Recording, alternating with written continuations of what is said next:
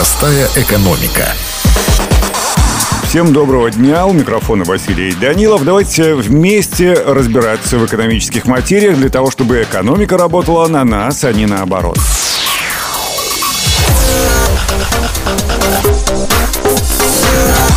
Сегодня мы с вами поговорим, почему так важна инфляция. Ну, во-первых, давайте разберемся, что же означает слово. Как говорят источники, инфляция – это повышение общего уровня цен на товары и услуги, когда одной суммы денег со временем хватает на все меньшее количество покупок. Официальную инфляцию в нашей стране считает Государственная служба по сбору статистической информации Белстат. Сравнивая текущие цены с прошлыми, Белстат рассчитывает темпы их прироста и определяет процент инфляции. Статистику Статистику о ценах собирают в 31 городе нашей страны. Это Минск, областные центры, а также малые и средние города по всей Беларуси. Говоря о причинах инфляции, эксперты отмечают различные факторы. Например, чрезмерные эмиссии денег, сокращение поступлений от внешней торговли, повышение издержек производства, монополизм, высокий уровень налогов, ажиотажный спрос на какие-то товары, негативные ожидания потребителей. В таком случае, что же нужно для достижения низкой инфляции? Центральный банк использует различные денежно-кредитные инструменты.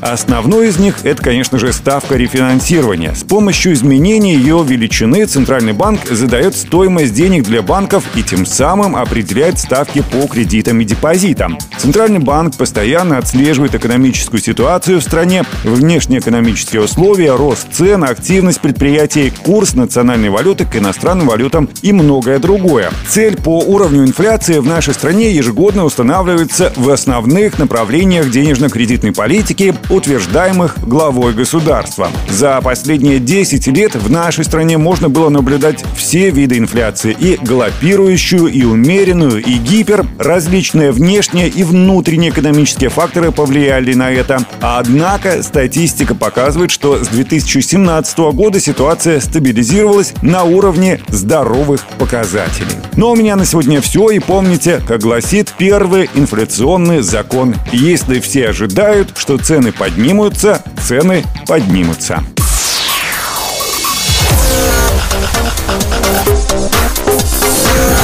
Простая экономика.